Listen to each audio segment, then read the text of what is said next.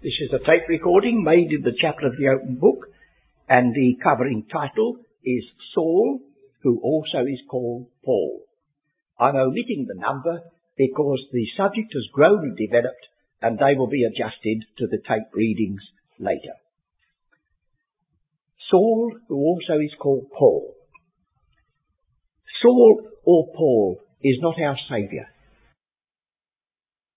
He was an instrument in the hands of the Lord. And we must not despise the instrument because it is not the source. You're very glad of the tap that you have in your kitchen. You're very glad of the switch in your dining room. But the water itself is perhaps miles away and the electric power is generated somewhere outside of your neighbourhood. So while we keep the instrument as an instrument in its right place, let us be thankful that God has stooped to use men and women of like frailty as ourselves to be the instruments of this glorious gospel of grace, and in Paul's case, this wonderful revelation of the high calling of the church. I've got a series of comments here on this little card. We're sending this card to the folks who have the tapes. I've got seven items. His character, his conversion, his calling, his commission, his contemporaries, his companions, and then a change from the letter C is traducers. For even the Apostle Paul, with all the selflessness of his ministry, had a good many hostile critics. So we're in good company. When we speak about his character, we have to remember that he had a character as a man. He had a character as a Pharisee. He had a character as a sinner saved by grace. And he had a character as one who was given a most extraordinary ministry as the apostle of Christ to the Gentiles.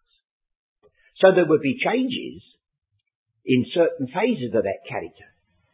But the basis would remain in this sense. That we lay at the feet ourselves. And it is ourselves that the Lord uses. Oh, there are modifications and changes, thanks be to God. But we're the same person that He uses. But it's sanctified. I think the Apostle Paul was always an earnest, straightforward, uh, one thing I do sort of man. I'm very glad that I've been accused. I've had a letter sent to me, and others have been told that I'm a man of a one-track mind. I say, glory be to God if that's the case.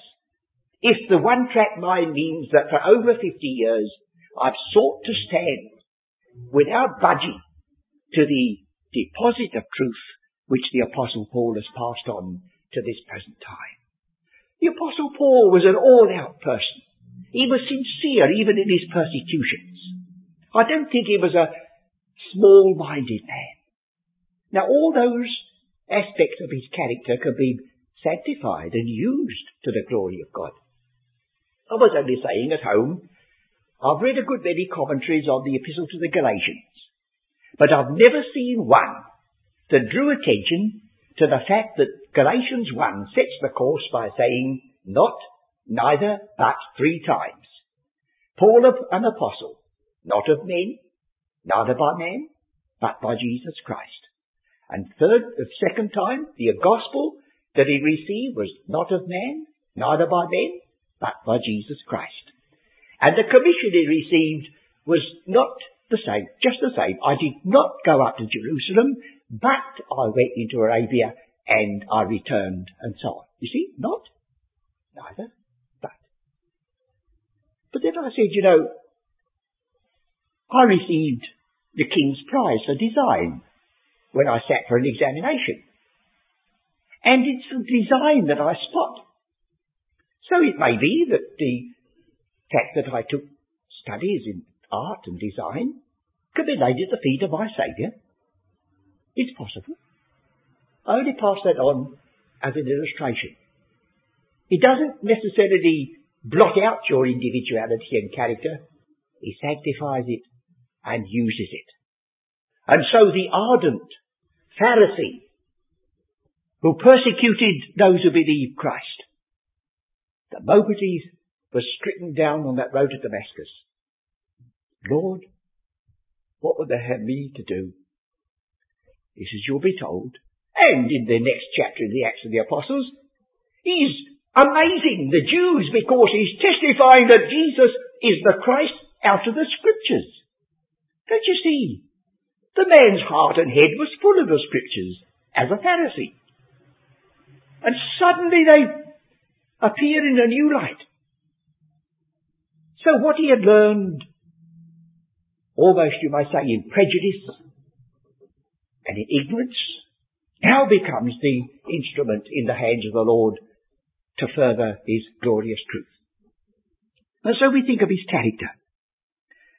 The thought that occurred to me that it summed up so far as his Christian character is concerned in his words, say for example in Philippians, for me to live is Christ.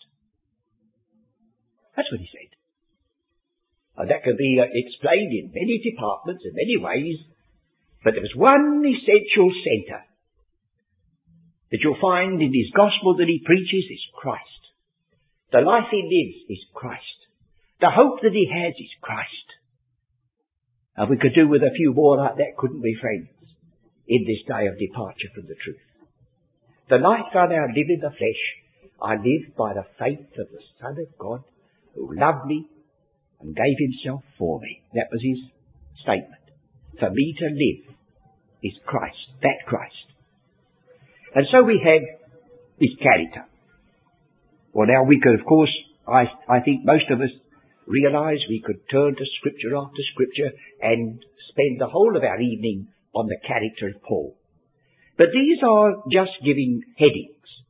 Because I believe these tape recordings are not going to those who have no knowledge of the Word of God, but are those who are wishing and desiring for a little help here and a little help there to go deeper and fuller into these rich treasures of truth. So, we think of his character and wish there were a, four, a few more like him. And we take the next, his conversion. We had the passage read, you remember, just the nine verses of Acts, the ninth chapter. I think we ought to turn there because of one reference. The ninth chapter of the Acts of the Apostles. You will observe if you read through the Old Testament that it was the people of Israel themselves who had to take up stones and stone certain folks who degenerated and defected from the truth entrusted to them through Moses. So this was going on here, right to the days of the apostle. It was the people who stoned Stephen. And Saul was consenting unto his death. As a Pharisee, he would have to do that. He couldn't help himself because Stephen's attitude was entirely contrary to his rigid legal standing. But the thing that troubled the apostle Paul, evidently you can see it on the surface, he says, I've got to side with that bloodthirsty mob there. And here is a man whose face is like an angel, who looks up to heaven and says, Lord Jesus, receive my spirit, and I'm persecuting that very name. Now there's only one thing about it. Either I've got to surrender and believe, oh what a terrible thought, says Paul. Or I've got to show that I don't, I'm not moved by this. So immediately he received letters and asked for them to go and bring back from Damascus others to show that he wasn't in any sense defected like this Stephen. And on the way, the Lord put his finger on the one thing. The word pricks refers to the ox goad. And in the Old Testament, we read of a backsliding heifer. Well, if we were farm people and lived, I suppose we should need no explanation. But if the plough being pulled by oxen, if one of them, or both of them for that matter, jib at it and draw back, there's a thin lance waiting for them. It's not jabbed into them, they jab onto it themselves. And Paul would know the reference. The Lord said, you're a backsliding heifer, Paul. You're drawing back, and that's what's troubling you. And then the marvelous change. Lord. He'd looked up to heaven when the bright light shone and said, Who art thou, Lord? I am Jesus, whom thou persecutest. Lord, what would I have me to do? There he was. There's conversion. And a change. I laid at the feet of that Lord that he persecuted. Service. He says, now you go and wait. And he waited. And what went on in his mind in that waiting period only we can guess. And then came a man who was terrified of it. Lord, he said, have I got to go to that man? Oh! The Lord said, he's waiting for you. He's blinded. You go and put your hands on him and say, Brother Saul, receive. No, I'm misquoting. You go and put your hands on him. But Ananias added a word of his own, I think. A word that I think touched the heart of this poor suffering man in his darkness. The persecuted Ananias said, Brother Saul, receive thy sight. And I think that finished Brother Saul. And then immediately after that we are told he confounded the Jews, proving that this is the very Christ out of the scriptures. So you see, you can lay at the feet of the Lord what was your past, and he can sanctify it and make it a present part of his service. And so we have his character and then his conversion. He goes over that question of his conversion more than once, but we must pass on to the next heading, his calling. Now, he didn't say, I think I'll be an apostle. That was the last thing that would enter his mind. It was the last thing that would enter the mind of any sane believer. For the word apostle contains the word in it sent. Apostello is the Greek for to send from.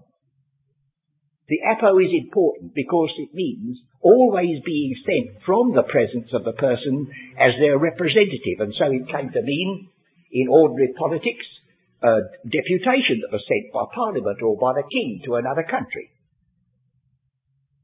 And here is this man. Let's consider his calling then under that word, sent. The 26th chapter of the Acts, I think, is called for, because the man is speaking about it himself, and surely he can tell us. Acts 26.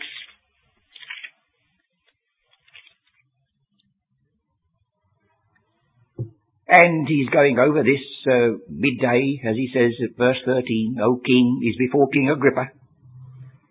He hears this voice.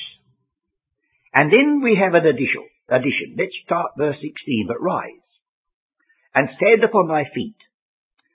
I always feel very moved when I read on several occasions the Lord says to someone who's lying on the floor with his face to the floor, stand on your feet. I have a feeling while we worship God, He doesn't want us to grovel. Now we've got to be careful of that. We don't take the other ex, uh, swing. But He says, stand upon thy feet. I'm going to speak to you as a man. And so he said to the apostle Paul, and he said, But rise, stand upon thy feet, for I have appeared unto thee for this purpose. You notice, this purpose was not merely the salvation of a poor sinner. It was. But it was the salvation of a sinner of a very peculiar character who is now going to be turned into Paul the apostle of the grace of God to the outside Gentile. There's a purpose in it. I have appeared unto thee for this purpose, to make thee a minister and a witness. Two things linked together. The minister would be a servant who was now engaged in the task, and the witness was one who was willing, if needs be, to suffer for it. For I suppose you know that the word witness is the Anglo-Saxon equivalent to the word martyr. And the word martyr is derived from the words which we have in the New Testament for a witness. A witness is somebody who so holds the truth and so speaks it that he's willing to die for it if needs be. It doesn't follow that every witness will die, but God who knows the hearts of men knows full well how far there is a ministry and a witness that they are standing for it, whatever the circumstances or whatever the consequences. And I have this feeling, friends. A martyr doesn't get the martyr's courage until he's being martyred. It's all right. You need not anticipate it. God knows and he can fix and, uh, and provide. And here's this man receiving this double kind of ministry. A minister and a witness. He's a servant and a martyr for the truth entrusted to him. And he goes on further. A minister and a witness, both. Now here's the important point where we come in. This is Acts 26. This is not Acts 9. In Acts 9, there's no idea that he would have a twofold ministry. In Acts 26, what we know as Acts 28 is very near now. He's now a prisoner. And presently that prison ministry is going to be developed. And so it's now time to reveal it. To make thee a minister and a witness both of those things which thou hast seen and of those things into which I will appear unto thee. Now that's future, isn't it? So Paul did not know the peculiar character of the dispensation of the mystery even in this period of Acts 26. But he knew it was coming. He was now being prepared. And he's making his testimony. Delivering thee from the people, that's the people of Israel, and from the Gentiles, unto whom now I send thee. And the unto whom is not referring to the whole lot, it's to the Gentiles now. So he says, you see, while nobody in his senses would prefer to be in prison instead of being outside and free, yet the very prison has separated me from my persecutors, and now I've got a prison ministry. And that prison ministry is growing nearer as we turn the page to Acts 28 when the Jew goes into his present blindness and the salvation of God is sent to the Gentiles and they will hear it. So here we have this testimony about this man's conversion and its consequences. The uh, calling, of course, is the word apostello, the apostle. Delivering thee from the Gentile people, from the Gentiles unto whom now I send thee, to open their eyes, now listen to some of the anticipations of the epistle to the Ephesians. To turn them from darkness to light, from the power of Satan unto God, that they may receive forgiveness of sins and inheritance among them which are sanctified by faith that is in me. So there's this man, the apostle of our high and wonderful calling. While I'm speaking of this, I would, I think I would like to turn back to the prophecy of Jeremiah just for a word. Chapter 1 of the prophecy of Jeremiah. Uh, because Jeremiah, in some of his experiences, is a sort of an Old Testament Paul. Let's look at the first chapter, and then I want to turn a bit further on into chapter 14. Uh, chapter 1. Verse um, 5. Before I formed thee in the belly, I knew thee. And before thou camest forth out of the womb, I sanctified thee. You remember the same words are practically used of the apostle in Galatians 1. I sanctified thee, and I ordained thee a prophet unto the nations, not the nation, the nations of the Gentiles. Then said I, Ah, Lord God, behold, I cannot speak, for I am a child. But the Lord said unto me, Say not I am a child, for thou shalt go to all that I shall send thee, and whatsoever I command thee, thou shalt speak. Be not afraid of their faces, for I am with thee to deliver thee, saith the Lord. You notice the power is resident in one word. Send. If you were not sent by the Lord, the possibilities you'll crumple up. But if you're sent by Him, the other man's got to look out, because there's a mighty power that may be invisible that he'd have to deal with. So he is the sent one. Do you remember Isaiah 6? Who had that very much in his heart? The Lord said, Whom shall I send? And who will go for us? He didn't say, Here am I, I'm going. Oh no. Here am I, send And when that was given to him, they couldn't withstand him. They couldn't withstand Jeremiah. They couldn't withstand the Apostle Paul. They can't withstand you in your measure and degree if you have been sent by him. But if you undertake work just on your own initiative because it's rather nice or something, well, you've got to pay the price. So here we have this commission. We've touched lightly upon his character, his conversion, and his calling. Supposing we look at one or two more passages. I was going to turn to, to Jeremiah chapter 14 by way of a warning too. I think that might be useful while we have this prophet before us.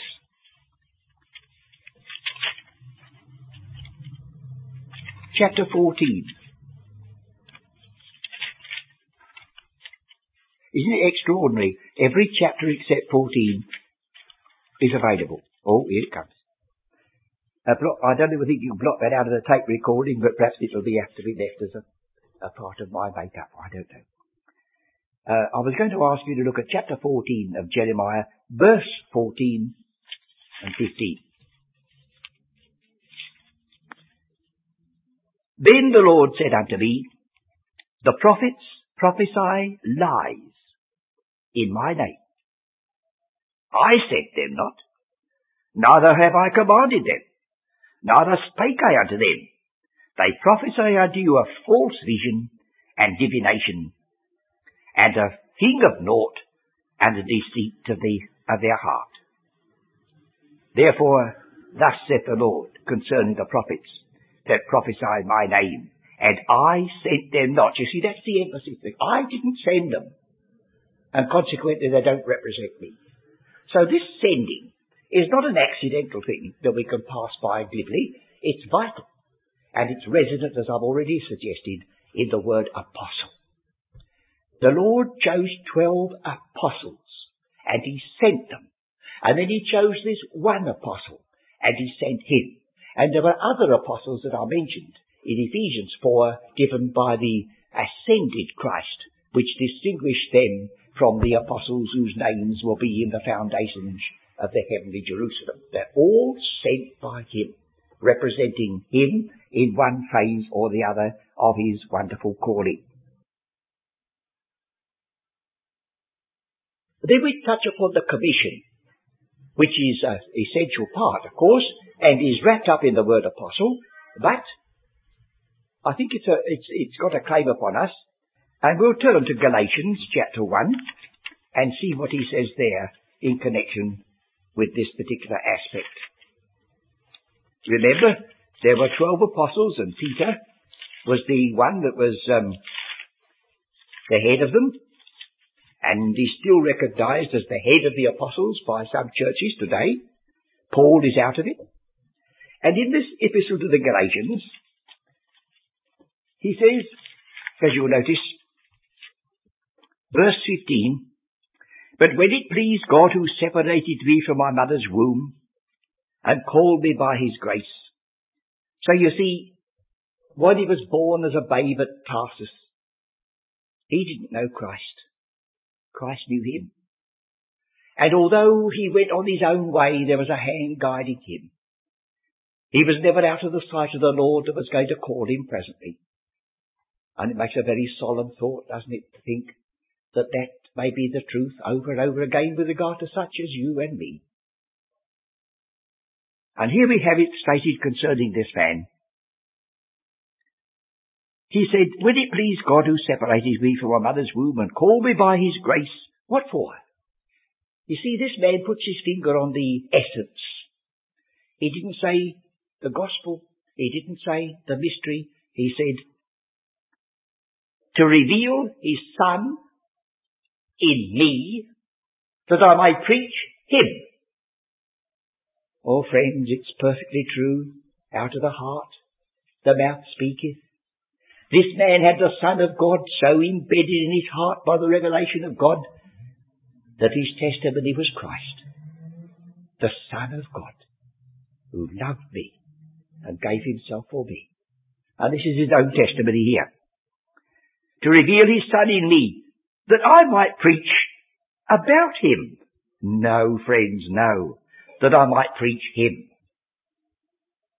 Did you say, that's rather a singular sort of message. What can you make out of just preaching him? He says, if you only knew the hymn, you'd know. God's gift to man. Why God's gift to man? Because man needs a saviour because of the character of God against whom he's offended. Couldn't he find somebody else? No, he couldn't. Oh, my friends, by the time you've exhausted the teaching of Scripture, the need of man and the character of God, you'll understand why Romans uh, starts off on the same note. Paul, a bond servant of Jesus Christ, called to be an apostle, separated under the gospel of God concerning his son. That's the gospel of God. Concerning his son. You can have all the good news in the world you wish. If Christ isn't there, it's just empty words.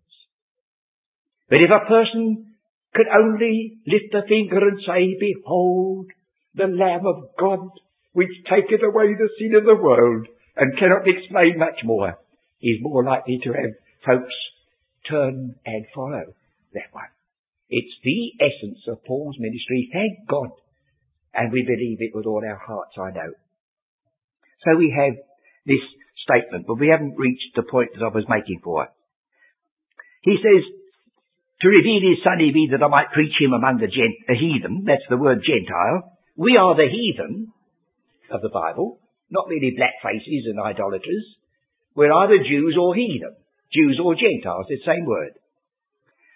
Immediately, and I think there's a point here, this is the character of Paul coming out blessedly. Once he was convinced and convicted, he went for it. There's a terrific danger in trying to be too sure, daddying about this and getting a book out and reading that. Once the conviction is there, here he says, immediately, I conferred not with flesh and blood. Oh, how thankful we ought to be that that's true, because, well, God could raise up another man. He could send another apostle, but he didn't. There was no need. Immediately I conferred not with flesh and blood. Neither went I up to Jerusalem.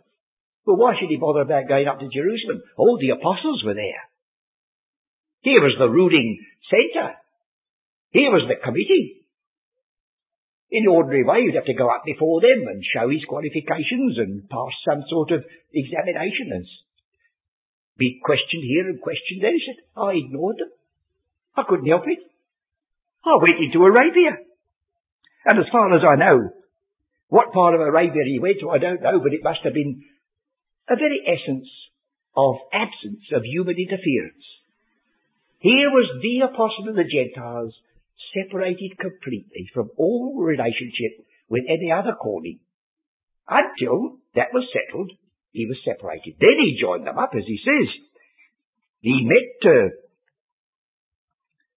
I'll just go a bit further. But, but I went up to Arabia and returned again unto Damascus. Then after three years, I went up to Jerusalem. Friends, there is a need when you are doing, uh, defending anything, never to hide. Never to think, oh, I won't say that because they may speak the truth and shame the devil. He said, I did go up to Jerusalem. I did go up to see Peter. But if you construe that I go up and ask him to lay his hands on me and make me an apostle, what was I doing the three years before? That? And the word to see Peter is a word that could be lengthened out. He said, I took a sort of a small holiday. It was a most natural thing for, for a man like Paul to want to meet a man like Peter. He says, I admit, all readily I went up there. But as he goes on to tell you, after three years I went up to Jerusalem to see Peter. and abode with him fifteen days. Can't you imagine the Apostle Paul saying, Oh, Peter, show me where the Lord stood when that man was raised sick of the palsy? Show me where it, see? Oh, it was most certainly a right thing. Fifteen days, just a fortnight's holiday. But other of the apostles saw either. He's defending himself, but now he admits, say James, the Lord's brother, I saw him. Now the things which I write unto you, behold, before God I lie not. That's an oath, friends. And a man of this man's caliber would not take oaths lightly. Before God I lie not.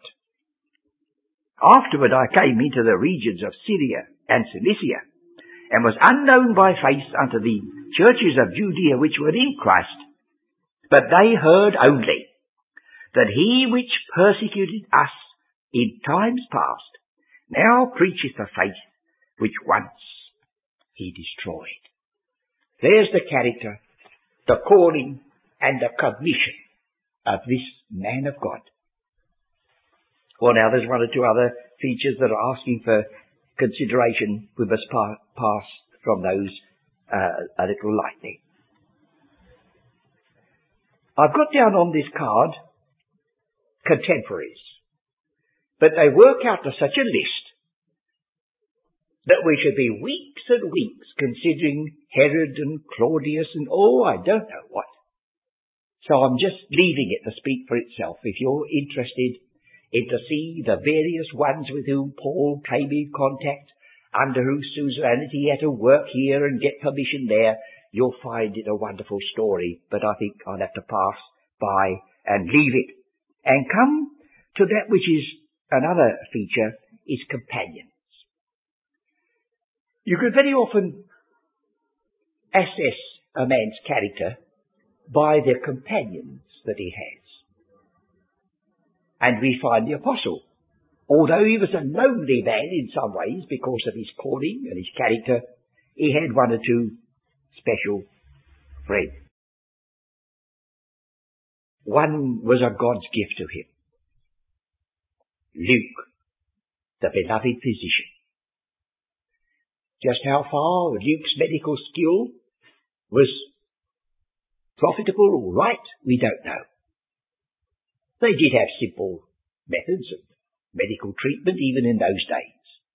And I think I've said before that I was rather interested to read that they used aspirin 200 years before Christ, but they didn't call it aspirin.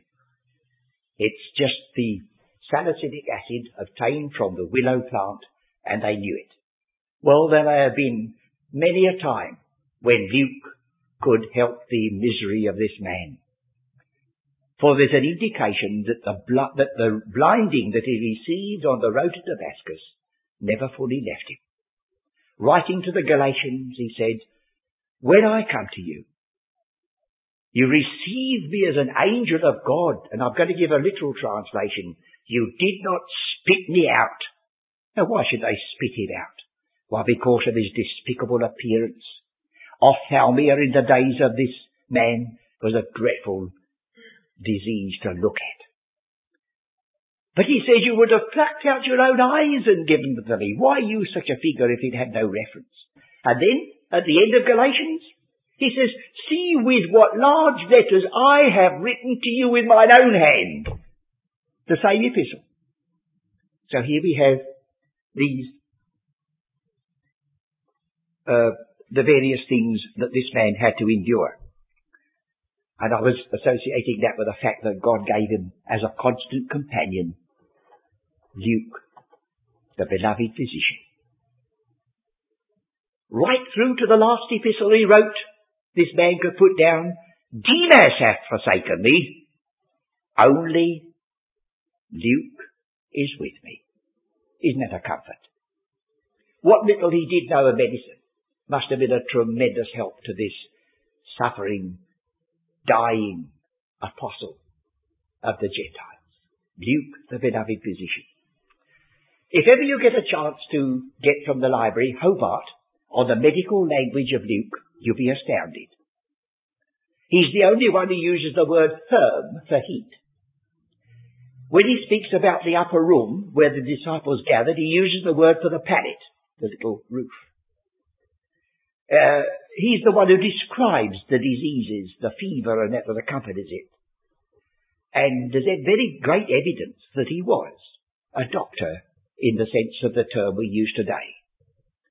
A gift by the grace of God to this servant. And so we have his traducers. I don't think I'm going to spend time over that. The lamp has already given me an indication that I have only a few minutes. He's just the same as the rest of us. We can't please everybody, and if we try to, it's only asking for trouble. The apostle says, they blasphemy say I say this. I think we'll let it go.